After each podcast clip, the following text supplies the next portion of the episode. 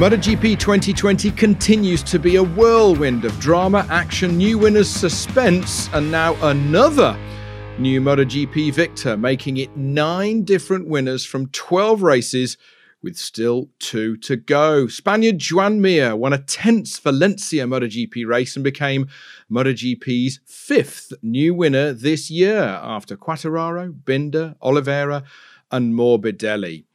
Are Suzuki now out of sight in all three MotoGP World Championships? Well, let's just go back a step first off, shall we? They've been in MotoGP since the start of the four stroke era when it started at Suzuka in 2002. I know they were in the, the two stroke era before then, but let's just concentrate on the four stroke era. They stayed in the class until the end of 2011, until they had a three year break due to tough circumstances, mainly caused by the prolonged recession in developed countries and a historical appreciation of Japanese yen and repeated natural disasters. Those were their words from the factory, so they stood back. They then returned with a new GSX-RR and a new team structure with Davide Brivio leading the squad. They won a race in their second season. That was Silverstone 2016 with Vinales, but then they went into the wilderness with a wrong call on an engine spec.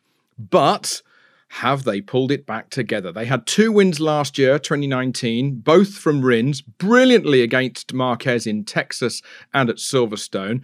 But into 2020, the signs were there after a pre season tests, but no one knew it would be quite the open goal without Marc Marquez in 2020.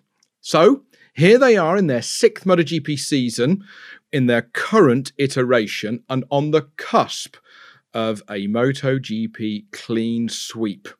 Joan Mir has finally won a race in the top class, but not winning huge numbers of races should never be held against people. That's just my view.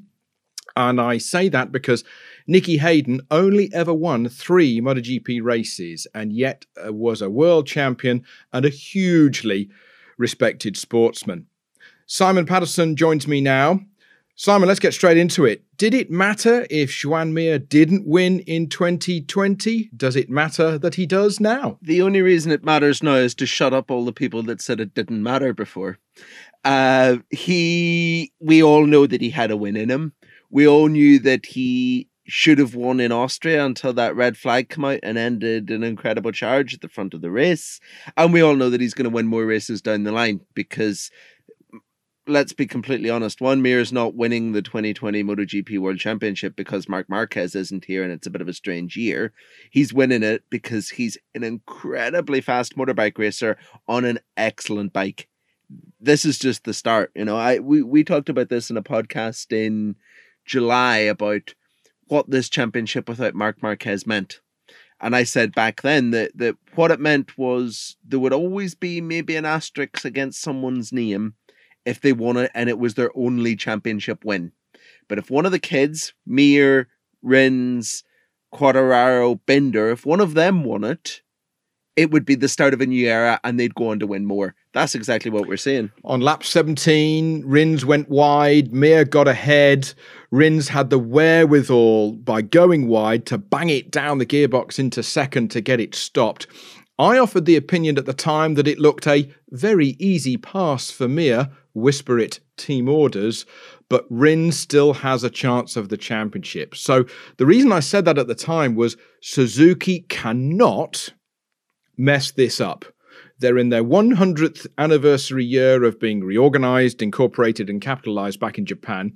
And Brivio, the team boss, knows that they still could have lost it with three to go. And indeed, technically, even now, Simon, with two races still to go, they could still lose it. And I say that in inverted commas. so, was there a deal done? Fortunately, we'll never know. And actually, I don't want to know. One person I did ask was Jeremy McWilliams. He said, most riders will struggle at giving up a place for a team order. And if they do, they will do it publicly. They will pull over. They will make it obvious.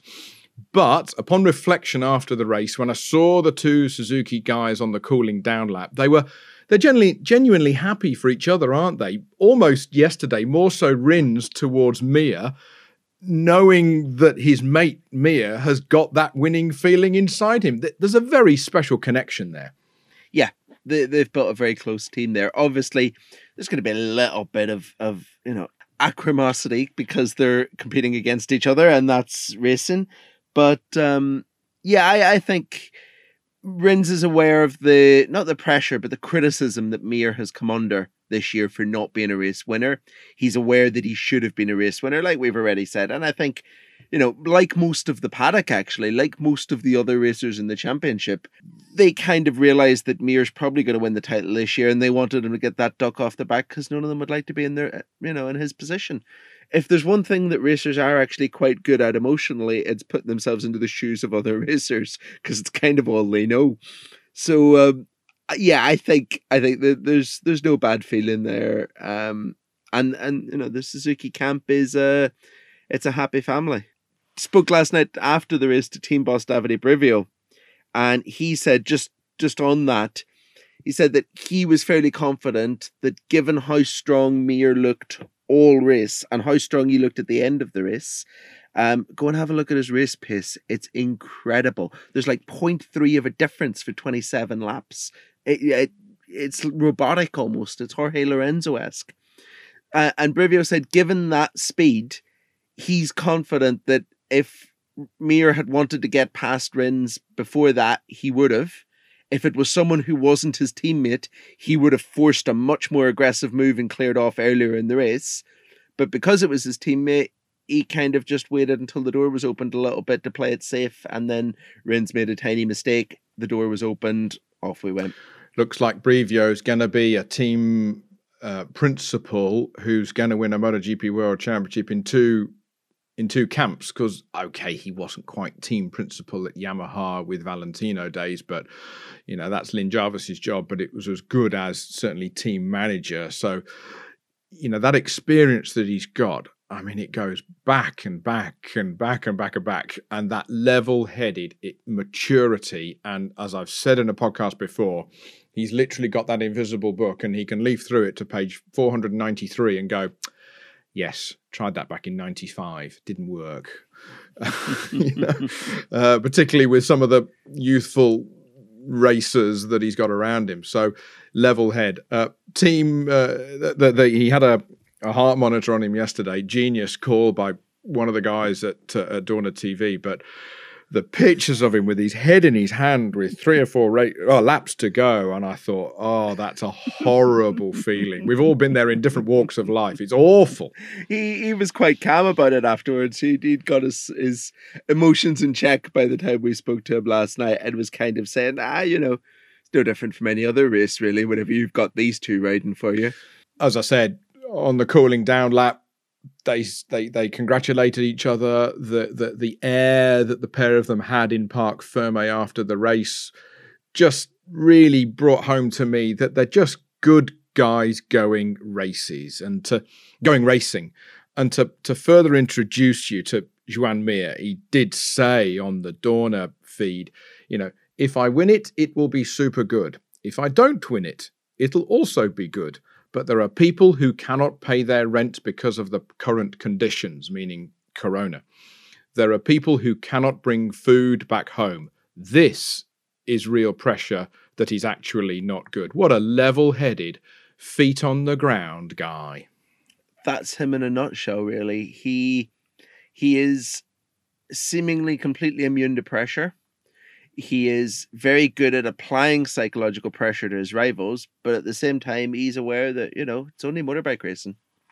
It's uh it's a fairly unique blend, actually. It's not really something we see. You know, a lot of motorbike racers tend to think motorbike racing is the be all and end all. There is nothing else in the world but motorbike racing, and it's it's yeah, it's quite refreshing to see one who doesn't quite see the world that way. He's very. It'll do him well down the line. He's very Nicky Hayden, actually. He's very Nicky Hayden. Yeah, and it will uh, it will be very interesting to see uh, what these next week, couple of weeks, bring for him and uh, and the world around him. Well, Wow, Suzuki, they are on the cusp of something very, very big. At least they can now, uh, Simon, get the t shirts printed and they can now book the restaurant for the party. I think it's pretty well a given on Sunday, but it is 2020. You never know. Yeah, let's uh, let's never rule out the ups and downs of this year. Um, thankfully, it, it is all but a given. Um, I think Quartararo and Rins would need to either win a race they, they need to win one race and finish third or fourth maybe in the next one out of the two remaining races to have any chance of uh, of taking the title off. Mathematically, very very challenging. You can't see Quartararo managing it at all, given the current Yamaha issues. Rins might be able to put up a bit of an effort, but the problem is he he needs Mir to not be there to do that. You know, he, he can win both races and Mir can cruise around in fifth place and still win the title now. It's a, a sort of a mirror image in terms of pressure, isn't it? All of the pressures on his rivals, despite him being the one on the line to win a championship. And some of those rivals, they've just given up. They've they verbally they've given up. So just to, to reiterate what Simon was saying a moment ago, Joan Mir 37 point lead over Fabio Quartararo and Alex Rins. Quartararo gets the tiebreak at the moment on second place because he's had more victories in 2020. 37 point lead, there's 25 points available for a victory. So 25 and another 12, 13 points for fourth place. As you say, it's a, it's a win and a fourth with Mir non scoring in the final two Grand Prix. And let's just keep our fingers crossed and hope that Portimao, the final race in the middle of November, does actually happen. Long story on that one. So, yeah, uh, let's see how that one pans out. Yamaha, we did a a news podcast on Friday night of Valencia 1 covering the bombshell that Yamaha had been using valves not to the exact same specification in their engines throughout the year. Then come the Grand Prix itself, they had, well, a complete hole in the ground open up in front of them. I don't think it could have got any worse for them yesterday, could it? Uh, no, probably not, could it? uh, Yamaha's weekend has just been a complete and utter disaster. I can't imagine, I can't remember the last time that a, a factory went into a race and had such a terrible weekend in every single way. They lost half the garage to COVID, including team boss Mauro Meregalli. They lost the lead in two championships, constructors and teams. They lost uh, an engine, a pit lane start for, for Maverick Vinales. They lost, in theory, the 2020 MotoGP world title for not one but two riders. Arguably because of things that Yamaha did, not things the riders did. Quartararo in the race he said, I just had to check my speed, but he was at full angle after an interesting pass from Aleix Espargaro. Uh, Espargaro fell off, Quartararo, whoa, whoa, whoa, and he was down as well. There was no contract, but it was Espargaro in my eyes, well, being just Espargaro. Uh, Rossi, the engine just stopped. They said it was a fuel pump. Vinales, as you say, Simon had to start from the pit lane. He's said after the race, I'm fighting for the win one weekend and then I'm fighting from the pit lane the next. Maybe next weekend will be more difficult, but there is nothing new to try. And Morbidelli, and this really sort of shocked me when I read it, was he had the same front tire pressure increase like Quartararo had at Aragon because it was a lot warmer as the as the race went on. That's not good it's not good, although uh, part of that is a little bit of typical rider deflection, I think, because you really do have to ask why he decided to go hard, hard on the tire options when practically no one else was doing the same thing.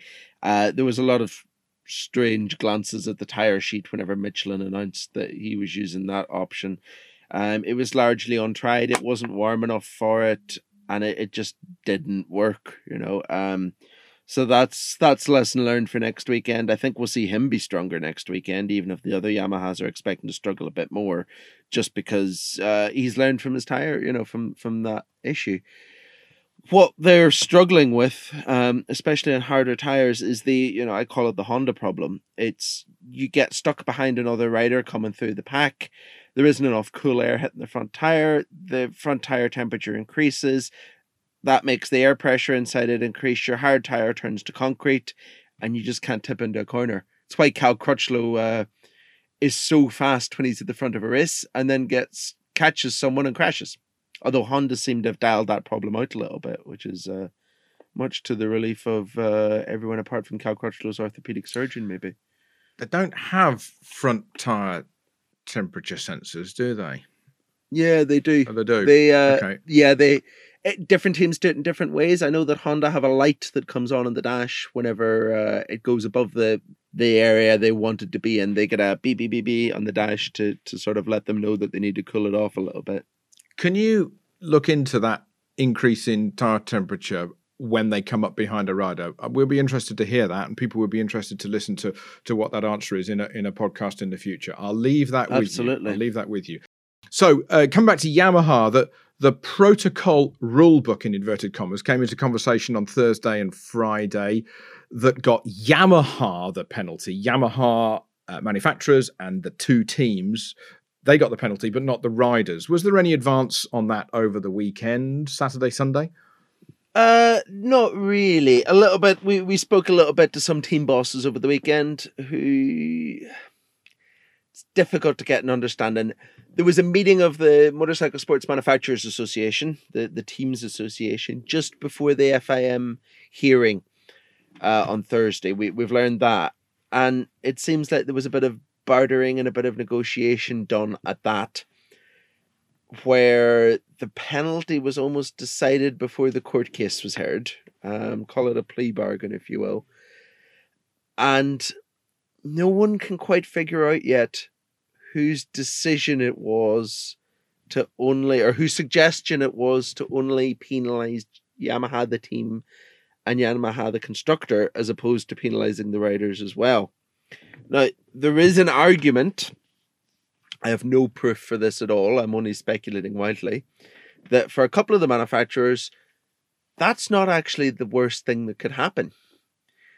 Because, say you're Ducati and you've just sacked the guy that's fighting for the championship for you.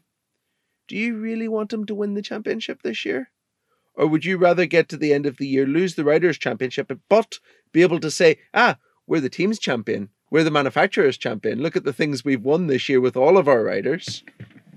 So yeah, there's a little bit of intrigue and politics and, and backstabbing and manipulation going on there with, with what exactly happened. But apart from that, largely Yamaha, you know, took it on the chin what had happened. I think they were lucky to get away with it, not having the riders penalised. Everyone in the paddock agrees with that. Uh, Suzuki boss Davide Brivio essentially said if a Yamaha rider wins this championship, there will be a shadow over it. There will be an asterisk next to it because they did do it by, you know, scoring a lot of points at the first round with an illegal engine. But he chose not to appeal because he says Suzuki wants to win a clean title. They don't want to have any mark against them at the end of this. And, and let's be honest, after what we saw on Sunday, it's probably how it's going to go anyway, isn't it? Lin Jarvis, he said some words on Saturday afternoon and he was very down to earth and he was very succinct to the point. And as you say, took it on the chin. It was don't hide, don't shy away, don't point fingers. We've been busted. That was it. I won't say busted. That's almost too strong a word. And I hope that you agree with me, Simon. But it was a, I'm going to go with a genuine misunderstanding. Um, you know, people do move suppliers suppliers go bust they they don't have the facility to do it they maybe don't do such short production runs for customers people move around you know here we are you know based in the uk there is a you know a 7 8 billion pound motorsport silicon valley in and around silverstone oxfordshire berkshire wherever and there are a lot of suppliers there but they can't do everything all of the time particularly in these this COVID world, people are going bust, they've got no workforce, etc., etc. So he took it on the chin. Uh, how did you think that he took it on the chin? What was your impression? Yeah, I think um, you know it, it's Lin Jarvis. He's the master politician of MotoGP, so he was always going to be able to uh, craft a statement that you know made Yamaha come out of it with people feeling a little bit sorry for them, rather than people coming out of it pointing the finger and screaming that their riders should should have had their points taken off them. That's exactly what we expect of Lin. But um, yeah, he, he was honest. He explained the situation, and like you, I think it was probably a genuine mistake from uh, from what we can gather. They switched manufacturers. They gave manufacturer B the specification that manufacturer A had been using, but maybe the specification wasn't written well enough, or it wasn't an intentional an intentional chance or opportunity to gain advantage. It just happened, and you know saying as much is pretty much all they can do, isn't it? It is indeed. He's had some good days there, but that wasn't a good day uh, this weekend. But uh, he, wh- whatever happens when he comes to retirement age, he can always uh, remember he is the man who signed Valentino Rossi twice. So, uh, KTM, two years after their first MotoGP podium, they had a podium in the dry for Pol Espargaro. Uh, he was almost deflated in his body language after the brilliant pole that he had the day before on Saturday. A huge step up for them, ahead of all the Hondas, ahead of all the Yamahas. He said, after the race, I rode the wheels off it, but those two Suzuki guys, they were just, just quicker. He's got two more races to crack that duck with the Austrians, hasn't he? Do you think he can do it? No. In a nutshell, no. I think uh, he's going to get to Valencia next weekend. He's going to discover that the Suzuki's are just as fast. He's not going to be able to touch them again next weekend. Mir's going to win the title. Everything's going to be lovely. We're going to go to Portimao.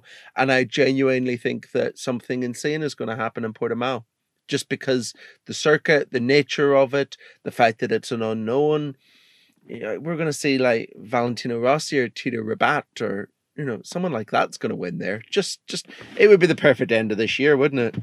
With those blind crests, um, it's like the Nordschleife, the green hell that's without the fog, the mist, the snow, and the rain down there. Yeah, those blind crests are something else. Uh, Brad Binder always goes quicker on the second weekend of these 2020 double headers. Yeah. Um, is he upbeat to do better than the seventh he had yesterday after the long lap penalty? Absolutely. I think uh, if if he'd qualified a little better and he'd not had the long lap penalty, then I don't think we'd be talking about Pol Espargaro being on the podium for KTM. We'd have been talking about Brad Binder being on the podium for KTM because that's the sort of pace he had. Uh, he, yeah, like you say, he, you know, he's a rookie. These back to back races are perfect for him because it gives him a chance to learn. He's going to come out next weekend even faster. He's going to qualify a little bit better because that's what we've seen traditionally with him. He's not going to have a penalty because he didn't do a, a, single thing wrong in somebody's race. And uh, he's going to not be at the front, but he, he's going to be closer to the sharp end. Honda, pretty well invisible for all sorts of reasons yesterday. What was the vibe out of their camp? Quiet day, really. Um, you know, we, we've very much seen that they are another manufacturer that goes better in the second weekend at the minute, just because the bike is seemingly so difficult to set up. You know, crash for Cal Crutchlow, crash for Alex Marquez, Stefan Bradl at the back, Taka Nakagami doing the Taka Nakagami thing and just quietly scoring good points, but not setting not setting the world on fire while doing it. Um, yeah, another rather uneventful day for Honda. We've had a few good rounds for them recently, but we're kind of back to where we were, you know, Barcelona time, aren't we? Where it's kind of just getting on with the job now. I think I might need to rephrase my words in the question quiet day and and maybe we need to have a little bit of humble pie you know a fourth position for Taka Nakagami that's equal best finish for him this year so uh, but as you say it was almost invisible with the focus that we had at the front of the race. I'll word it that way. I'll word it that way. Yeah. And and it's probably worth saying that you know, you say equal best of the year, which is all well and good, but last weekend he was on the pole position front row going to win the race. Everybody's pre-race favorite, huge amount of buzz and excitement about him. And then this weekend there was just none of that. He he never looked like he was going to challenge for a podium. Talking about invisible, Dovizioso, uh, more, yeah. Well, what can I say? What can I say? What did he say? uh, very little really. He sort of went back to his usual, you know, I can't use this bike, I can't use this tire, I don't really know what we're going to do until we can fix those things. Let's be honest, at this point now, with two races to go, they're not going to fix it. Mm, Yeah, he sounds like a man defeated, Mm. you know? He sounds like someone that's just done. He's just seeing out his time until uh, the end of the year so that he can go home and ride motocross bikes all winter and see what happens next year. what word of him? I don't know. Going to a Aprilia test rider or Yamaha test rider? What is? There's a few test rider options. Yamaha have expressed some interest. Honda have expressed some interest. KTM have expressed some interest. We know he's at least been talking to all of them, but nothing's signed, nothing's finalized, nothing's any closer to being announced. And it, it's you know it's it's almost certain now we won't see him in the grid next year, at least in a permanent role. What a sad end if that's the case. What a sad end. Um, that's just my opinion. Um, but yeah, so close for those three years, second in the World Championship only to Marc Marquez, and it's all fizzled away. Uh, talking about fizzling away, what about Lorenzo? What's any word from Spain, or should I say Switzerland, about what Lorenzo's going to do in the future? He's he's been making it quite clear that he would quite like to ride a MotoGP bike next year in one way, shape, or form. There is, of course, one space left on the grid now. There is a space at Aprilia because, regardless of what people tell you about Andrea Iannone, right now he is not able to ride next year. Let's you know, let's get that very very straight. Uh, so there is a spot there. They've talked to Dovizioso, they've talked to Crutchlow. Lorenzo has admitted this week that he's interested in talking to them and that they've had some conversations. Eh, There would be quite a nice sort of full circle story to it, wouldn't there? For him to come back to Aprilia, the manufacturer he won two world championships with, and and you know when you walk into the when you walk in the front door of their racing department, Noale, there's an Aprilia Cube, there's a Jorge Lorenzo 250, and there's a Marco Simoncelli 250. He is still very highly thought of there. Um, yeah, stranger things have happened, and it's a bike.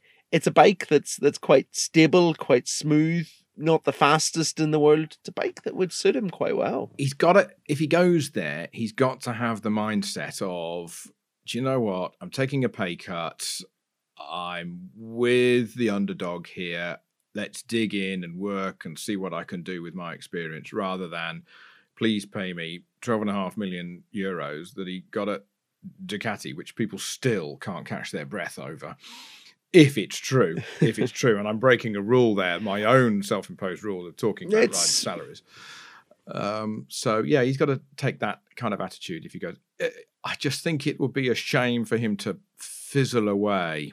Um, I, hmm. but the Portimao test hardly did him any favors.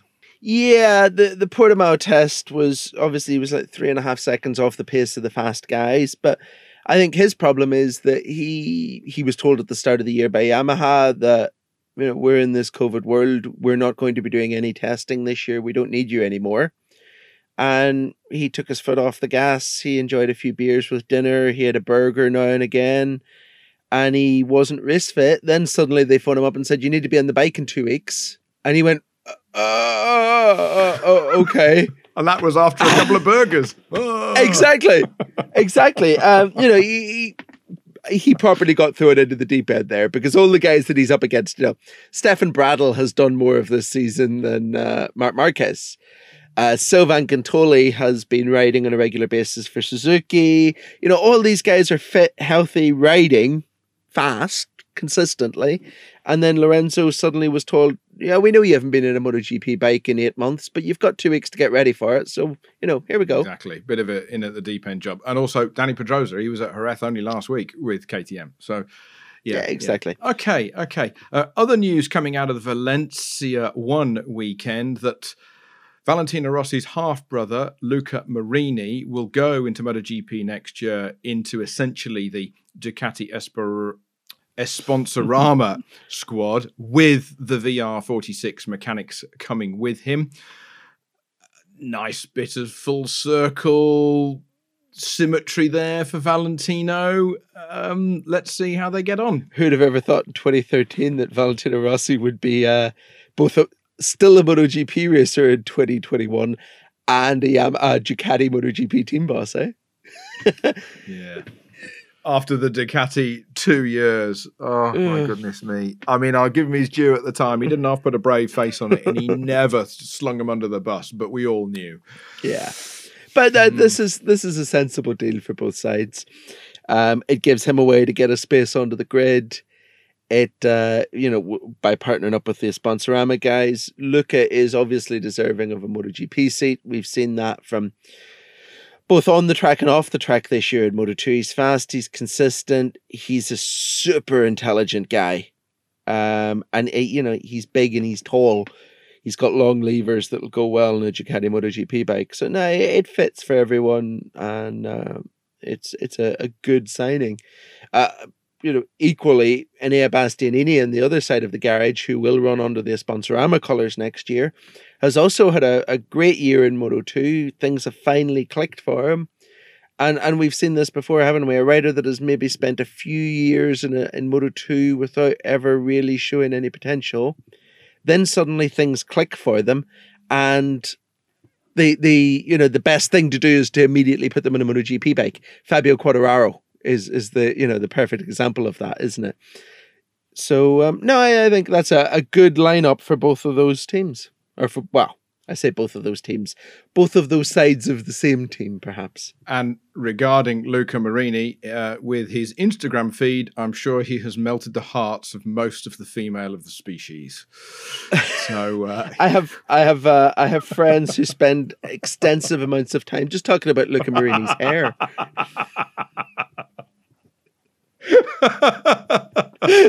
I did notice that when he was in the garage after the Moto 2 race yesterday. And no jokes about my hair, please. So there you go. Um, although although he isn't perfect, go and have a look at BSB racer Danny Buchan's Twitter feed if you want a bit of a laugh. okay, I'll leave listeners, it at that. there is your mission for the week. Coming back to to MotoGP and um, and again being serious, uh, Marquez, it's all gone a bit quiet. What's on the jungle drums? Yeah, it's all gone very quiet, hasn't it? Um, we've had no word of how he is for since the Barcelona race, so some five weeks now since we've had any update from from Honda. There's still rumors floating around that maybe there's a second or third surgery needed. Um, he's been posting lots of pictures on Instagram to try and convince of convince us of how fit and healthy he is. But there's a noticeable difference in the size of his two forearms. You know that that muscle mass just isn't coming back very quickly, which is maybe indicative of him not doing very much heavy training. But um, for me, the most telling thing is that we've yet to see a photograph of him riding a motorbike. Yeah. Well, he's got to be very careful. That was one of the things that the doctors said right at the beginning. Is is this has Sure. got to be Sure. right, otherwise, and we mentioned it at the time in late July, early August. If you do hurt yourself again, then you are in real trouble with the nerves in your arm, and they might be broken permanently. So, okay, well, let's keep our Mhm. fingers crossed and see what he can do. Very much doubt that he'll be back this year, so let's see what he can do for Yeah, I think it's all but a given now that he won't be back this year. Let's We see what he see can him do until for, for 2021. 2021. Um, uh, Valencia, if I could be polite, uh, not the most popular of circuits with teams, the paddock circus. Uh, why do I say that? We go there at the wrong end of the year. You get there in the dark. You leave in the dark. It's it's cold. You can have some warm, bright, sunny days, but in the shadows, it's still very cold it's at the end of the season, and particularly this season. Okay, we haven't had the flyways, but we've had this difficult run of races. So the question is, well, what's the atmosphere like in the paddock? Flat, to be perfectly honest. Everyone, like you say, everyone hates Valencia. Let's not sugarcoat it. Uh, no one enjoys coming here. It's dull racing. It's not very. You know, there's not much atmosphere even when there are fans. It feels like a preseason t- or like that postseason test that we do where everyone is still a little bit hungover from the Sunday night and just really, really wants to go home and see their families because they've been in the road for ten weeks. That's that's kind of where we are this weekend, and um, I don't really know how that's going to improve in the second weekend. I'll be honest. I'm quite glad we're going to Portimao the week after because a, a new circuit in the sun that everybody's really excited to see MotoGP bikes. That that's really going to lift the mood in the paddock, and it's actually the perfect place to finish this year's calendar. Uh, simply for that reason, simply you know to give people a little bit of look forward to. But um, yeah, I think it'll just be a case of grit and teeth, bearing it, and getting Mm. through a second weekend in Valencia. But, you know, we've got a lot to talk about and we've got a potential new world champion. So that's the uh, the positive that I'm taking from this this 2020 season.